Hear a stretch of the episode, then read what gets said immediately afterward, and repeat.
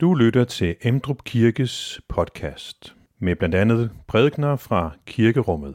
Du kan læse mere om Emdrup Kirke på emdrupkirke.dk.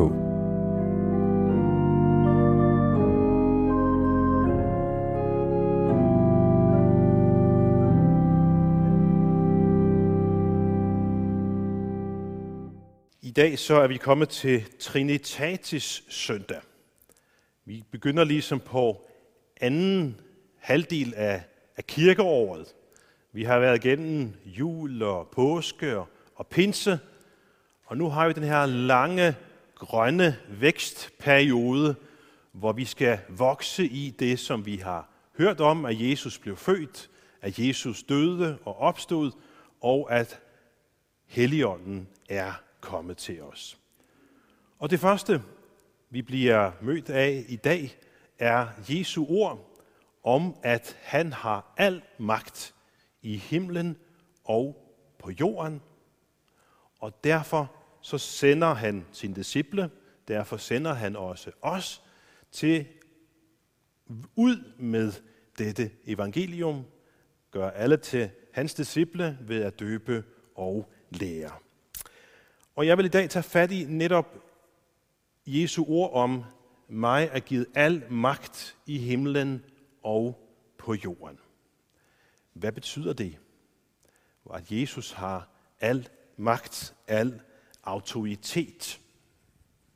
Det vender jeg tilbage til, når vi kommer til, til prædiken.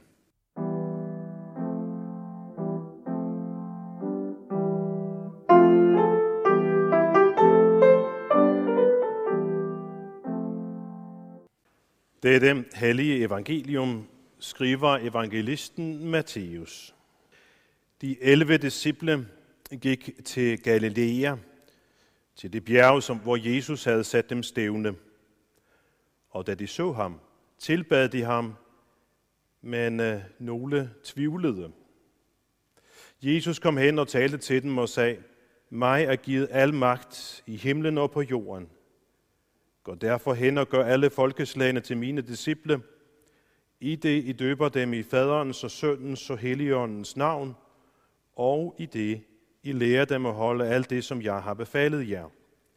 Og se, jeg er med jer alle dage indtil verdens ende.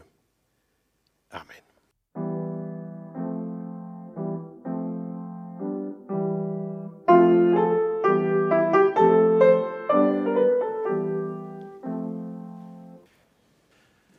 Mig er givet al magt i himlen og på jorden. Sådan siger Jesus, og vi kunne måske omformulere det til, al autoritet tilhører mig, både i himlen og på jorden. Magt og øh, autoritet. Lad os prøve at smage på de to ord.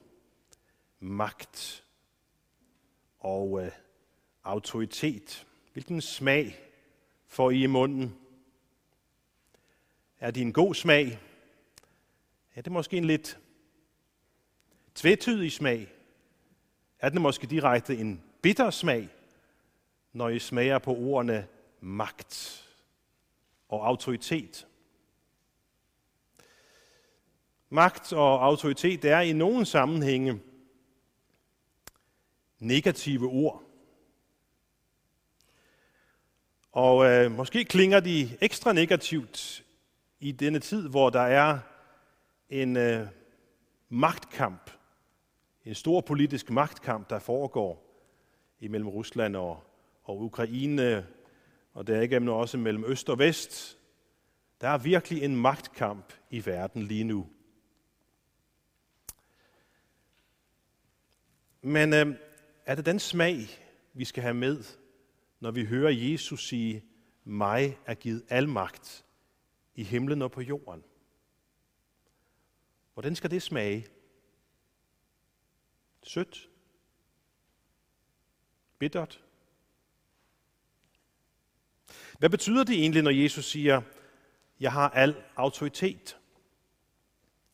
Ordet for autoritet, det bruges mange gange i det nye testamente. Og man kan sige, at det at have autoritet, det består af, af to ting. Det ene er, at man har ret til at gøre noget. Jeg har autoritet til at gøre noget. Jeg har ret til det. Men der er et andet element i det også, og det er, at man har magt til at gøre det. Vi ved jo også godt, at det kan sagtens være situationer, hvor vi har ret til at gøre noget, men vi har ikke kræfterne eller magten til at sætte vores ret igennem. Så autoritet består af både retten og magten til at gøre det, man har, har ret til. Og den sande autoritet, det forudsætter, at begge dele er til stede. Og det er jo netop det, som er til stede, når Jesus siger, mig er givet al magt i himlen og på jorden. Han har ret til det, og han har magt til at sætte sin ret igennem. Når vi læser i det nye testamente, så er øh, en af de ting, som mennesker giver udtryk for, når de møder Jesus, det er, at de øh, overraskes, de forundres over hans autoritet, hans magt og, og myndighed. De bliver forundret over det, og de tænker, hvem er han, siden han har denne magt, denne autoritet. De jødiske ledere, de går også til Jesus og spørger ham direkte og udfordrer ham på det. Hvem har givet dig ret til at gøre det her? Har du egentlig ret til det? At tilgive sønder for eksempel. Det er et af de spørgsmål, det stiller ham. Kan du tilgive sønder? Har du autoritet til det, Jesus? I mødet med Jesus dengang, men også i mødet med Jesus i dag, så er der et spørgsmål, vi ikke kommer udenom, ligesom de heller ikke kom udenom dengang. Og det var, hvad er Jesu autoritet?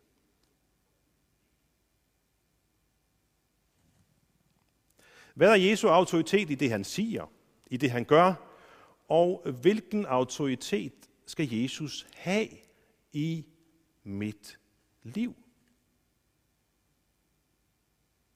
Jesus han gør øh, jævnligt opmærksom på sin autoritet. Han hævder sin ret og autoritet i, i forskellige områder, blandt andet retten til at sige det, han siger, altså undervise. På Jesu tid så var der flere andre, andre som også gik rundt og, og underviste. Men der var noget særligt. Der var noget særligt ved Jesu undervisning. Han var ikke ligesom de andre. Hvis vi tager bjergprædiken, så står der i, i slutningen af bjergprædiken, da Jesus var færdig med denne tale, var skarerne slået af forundring over hans lærer, for han underviste dem som en, som der har myndighed. Han underviste dem som en, der har myndighed, autoritet, magt, og ikke som deres skriftkloge. Og her har vi en sammenligning mellem Jesus og de, og de skriftkloge. Da de skriftkloge underviste, så tror jeg, at de i mange tilfælde citerede andre fortidige rabbier og, og skrifter osv., ligesom for at deres autoritet var igen øh, ikke deres egen autoritet, kan man sige. Men Jesus underviste ikke på den måde. Han underviste dem som en, der selv har myndighed.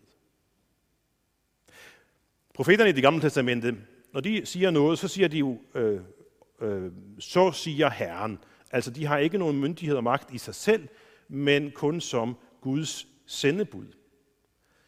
Og sådan formulerer Jesus sig ikke direkte. Han gør selvfølgelig mange gange opmærksom på sit tætte forhold til sin far i himlen, og at det i høj grad er det derfra, han, han har sin autoritet. Men han hævder den også direkte, når han for eksempel siger, sandelig, sandelig siger jeg ja. Så Jesus taler med autoritet. Og så er der også et andet billede på Jesu autoritet, som vi lige skal have med os. Det er, han kalder det for et å. Tag mit å på jer. Det er jo et ord, som er gammelt. Men det er jo et, en, en, en stang, som man jo spænder hen over i gamle dage, og, og også i dag i udviklingslandene, hen over for eksempel to okser, som ligesom skal, skal trække en plov efter sig. Men, men billedet er helt tydeligt, når man lægger et å på en, så er det fordi man har magt over vedkommende. Så det er et autoritetssymbol. Jøderne de talte ofte om lovens å. De underkastede sig loven som deres autoritet. Og så siger Jesus, tag mit å på jer. Det er jo sådan set en formulering, hvor han også kunne have sagt, bøj jer for min autoritet. Og så skal jeg finde ud af noget, siger han efterfølgende, at det er noget, der er godt, og min byrde er let. Så vi skal anerkende Jesu autoritet og bøje os for den, og når vi gør det, så finder vi ud af, at det er noget godt for os. Det passer til, hvem vi er, og hvad vi er skabt til at være. Men det med at anerkende Jesu autoritet er jo lettere sagt end gjort. Vi kommer meget nemt til at opføre os, som om vi har autoritet til at være uenige med Jesu autoritet. Vi kommer til at opføre os som teenager. Det er jo en naturlig del af det at være teenager, at man tænker, inden jeg blev teenager, så bestemte mine forældre over mig. Men teenageperioden er sådan en brydningsperiode, hvor man tænker, hvad er det, jeg mener selv? Hvad er min autoritet? Hvad er mine forældres autoritet over mig? Det er en naturlig magtkamp, der foregår imellem børn og, og deres store børn. Eller børn og der, øh, forældrene og deres store børn. Og, og sådan skal det være i den sammenhæng. Men kommer vi til at opføre os som teenager over for Jesus? Og sige til ham, du skal ikke bestemme over mig. Jeg har min egen autoritet. Du har ikke min autoritet over mig. Men Jesus han slår fast i dag, jeg har al autoritet. Han er vores herre, og vi har brug for at sidde ved hans fødder, lytte til hans ord og adlyde hans ord i anerkendelse af hans autoritet. Det er også det, han lægger vægt på i teksten i dag, hvor han også siger, at de skal gøre alle folkeslagene til hans disciple ved at døbe dem, og ved at lære dem at holde alt det, som han har befalet. Altså, det er at lytte til hans ord og adlyde. Så en del af det at lære mennesker Jesus at kende, det er også at lære dem, at Jesus har autoritet. Og når vi nu taler om Jesu autoritet, så kommer vi ikke udenom også at berøre Guds ords autoritet. Bibelens autoritet og, og troværdighed, for det er jo i Bibelen, at vi finder alt det, som Jesus har sagt. Nu skal jeg ikke komme med et længere foredrag om, om, om Bibelens troværdighed, men lad mig komme med nogle få tanker om, hvordan vi kan forholde os, når vi læser i Guds ord og tænker, at ah, det her det er altså noget primitivt. Det er noget, der provokerer os, noget, der støder os, noget, der er gammeldags. Jeg tror, at hvis, hvis, hvis vi sætter os sammen og tænker, nu vil vi skrive en liste over ting i Bibelen, som vi, som vi synes øh, er udfordrende og som vi synes er provokerende, så tror jeg, at vi godt kunne, kunne nå frem til en, en lang liste. Men det tankevækkende er, at hvis vi nu satte os sammen her, og sidste søndag, der havde vi jo en, en dejlig fællesgudstjeneste med, med øh, vores pakistanske menighed. Men hvis vi nu, nu her, os her og den pakistanske menighed skulle sætte os sammen og udfærdige den her liste, så er det ikke sikkert, at vi vil være enige om, hvad i Guds ord, der er provokerende. Eller hvis vi nu, Mogens, du bliver at rejse til Kenya for eksempel. Hvis du diskuterede med dem i Kenya om, hvad der er provokerende i Guds ord, så er det ikke sikkert, at man bliver enige om det. For listen over, hvad der provokerer os, er også afhængig af den kultur, vi selv er en del af, og den tid, vi lever i. Eller hvis jeg nu satte mig sammen med en, der levede i 1850, og diskuterede med vedkommende, hvad er provokerende i Guds ord? For eksempel, hvis nu var Søren Kirkegaard, nu skal jeg ikke diskutere med ham, men han levede på det tidspunkt. Ville vi være enige om, hvad der er provokerende i Guds ord? Jeg tror, at den her liste over, hvad der provokerer os i Guds ord, er dynamisk. Men hvad skal vi så gøre? Hvis vi står med den udfordring, at vi har Guds ord foran os, og, og det provokerer os virkelig. Hvad skal vi gøre? Jo, det ene vi kunne gøre, det er at overveje, har jeg misforstået teksten? Det er det første. Har jeg virkelig forstået, hvad det her betyder? Måske skulle jeg tage en snak med en, der kender Bibelen lidt bedre. Måske skulle jeg finde en, en kommentar frem og prøve at undersøge, hvad betyder det her egentlig? En anden mulighed, det kan også være, at vi misfortolker teksten, fordi vi ser den igennem vores kultur og vores tid. En af de bøger, som jeg er rigtig glad for, det er en, eller to bøger, jeg har om, om, hvor man ser Jesus igennem mellemøstlige øjne. Det er en, der er specialist i det, og det kaster nogle helt andre nuancer af sig, når vi ligesom får et andet blik på det og ser, hvordan bliver det forstået i den oprindelige sammenhæng.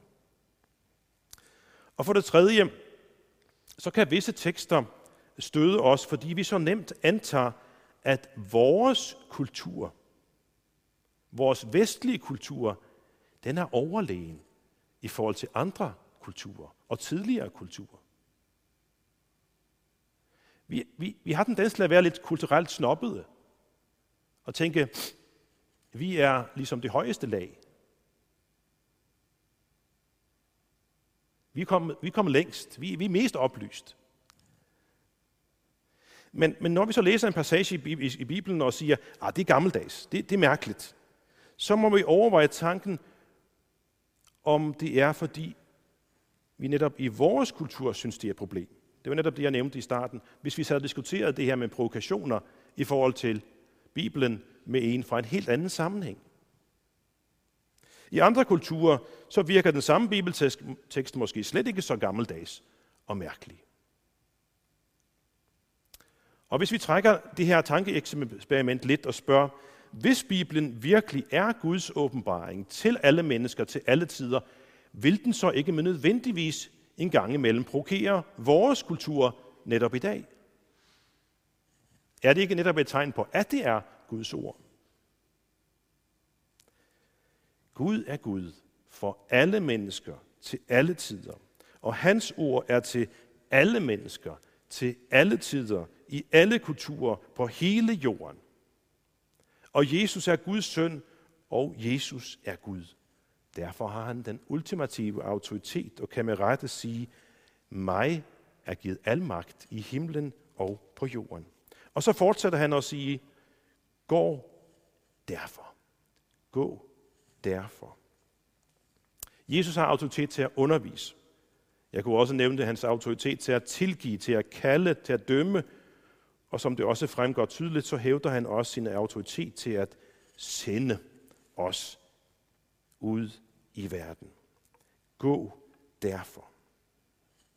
Med sin autoritet kan Jesus sende os, hvorhen han ønsker, at vi skal gå. Jesus siger disse ord efter sin opstandelse, og netop hans opstandelse har gjort den store forskel.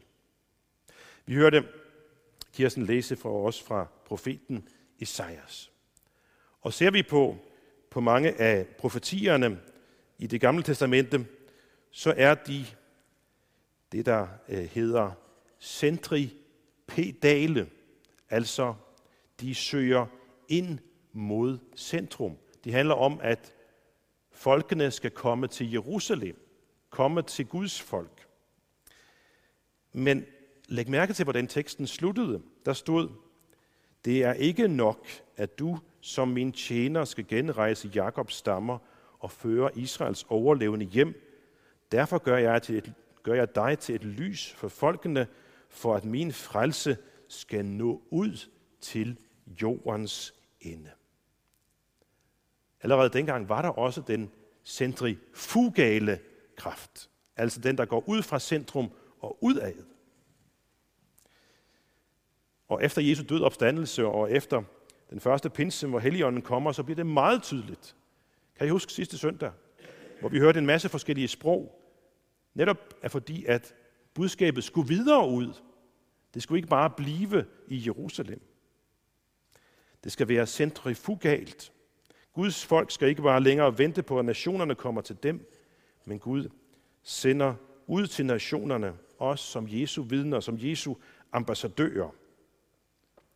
Og mens han gør det, så giver han også et løfte om, at han vil være med os alle dage indtil verdens ende. Og i dag så sidder vi her. Vi er sendt til København, hvor vi, eller Hellerup, eller hvor vi nu bor henne, her i området. Men vi er ikke bare sendt, når vi er her i kirken.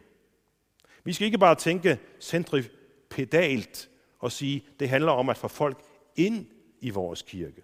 Det vil vi selvfølgelig meget gerne. Det er jo en del af det kristne at kalde. Vi har klokkerne, der ringer udenfor og siger, kom nu i kirke. Men vi skal ikke kun tænke centripedalt, at folk skal ind, men også centrifugalt, at vi skal ud. Det er jo også en del af vores sendelse, at vi, som tror på Jesus, også er hans ambassadører, når vi er ude i vores dagligdag, når vi er på vores arbejdsplads, i skole eller hvor vi nu er. Vi skal være lys og salt i vores omgivelser, fortrænge mørket og være hans ambassadører. Og en af de måder er, at vi er centrifugale i vores forhold til andre mennesker. Et andet udtryk for det her med centripedal og centrifugal, det er, at mange mennesker tænker, jeg er i centrum, og de andre skal være der for mig. Vi kan formulere det som, dit liv skal gavne mig.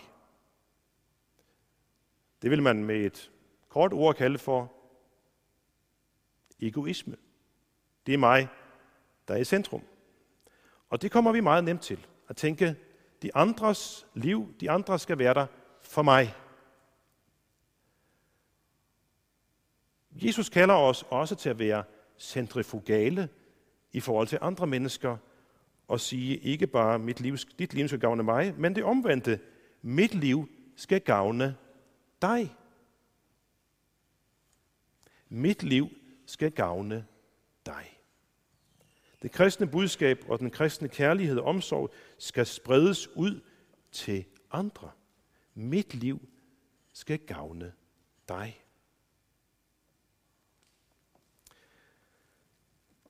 Det gør sig både gældende i forhold til det kristne budskab, men også i forhold til vores omsorg for andre mennesker. Diakoni kalder man det. Så Jesus har al magt, al autoritet. Og derfor er spørgsmålet til os i dag, har vi anerkendt det? Eller er vi som teenager over for Jesus og siger, du skal ikke bestemme over mig? Jesus har autoritet til at undervise os i sandheden, til at kalde mennesker til at følge ham, til at tilgive synder, til at overvinde det onde osv. Og han sender os ud i verden som hans vidner og tjenere. Centrifugalt. Gud rejste Jesus op fra døden. Gud ophøjede ham og viste dermed, at Jesus har al magt i himlen og på jorden. Så at hver knæ skal bøje sig, og hver tunge skal bekende, at Jesus Kristus er Herre over alle. Mig er givet al magt i himlen og på jorden. Gå derfor, siger Jesus. Amen. Find flere podcast og læs mere på emdrupkirke.dk